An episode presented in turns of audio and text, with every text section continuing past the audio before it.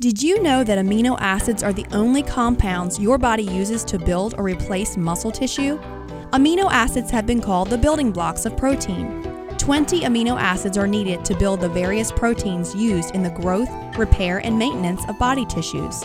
They cannot be stored in an available form in your body. Without enough protein, your muscles become weak and flabby. Your body has a pre established order of which organs need the amino acids first. If your protein supply is inadequate, your body will cannibalize your muscle tissue to supply the amino acids to your heart, brain, and other vital organs. In other words, your vital organs will break down and consume your muscle tissue. Essential amino acids cannot be manufactured in the body and must be obtained from food or supplementation. Take a good look at your diet and be sure you're eating right.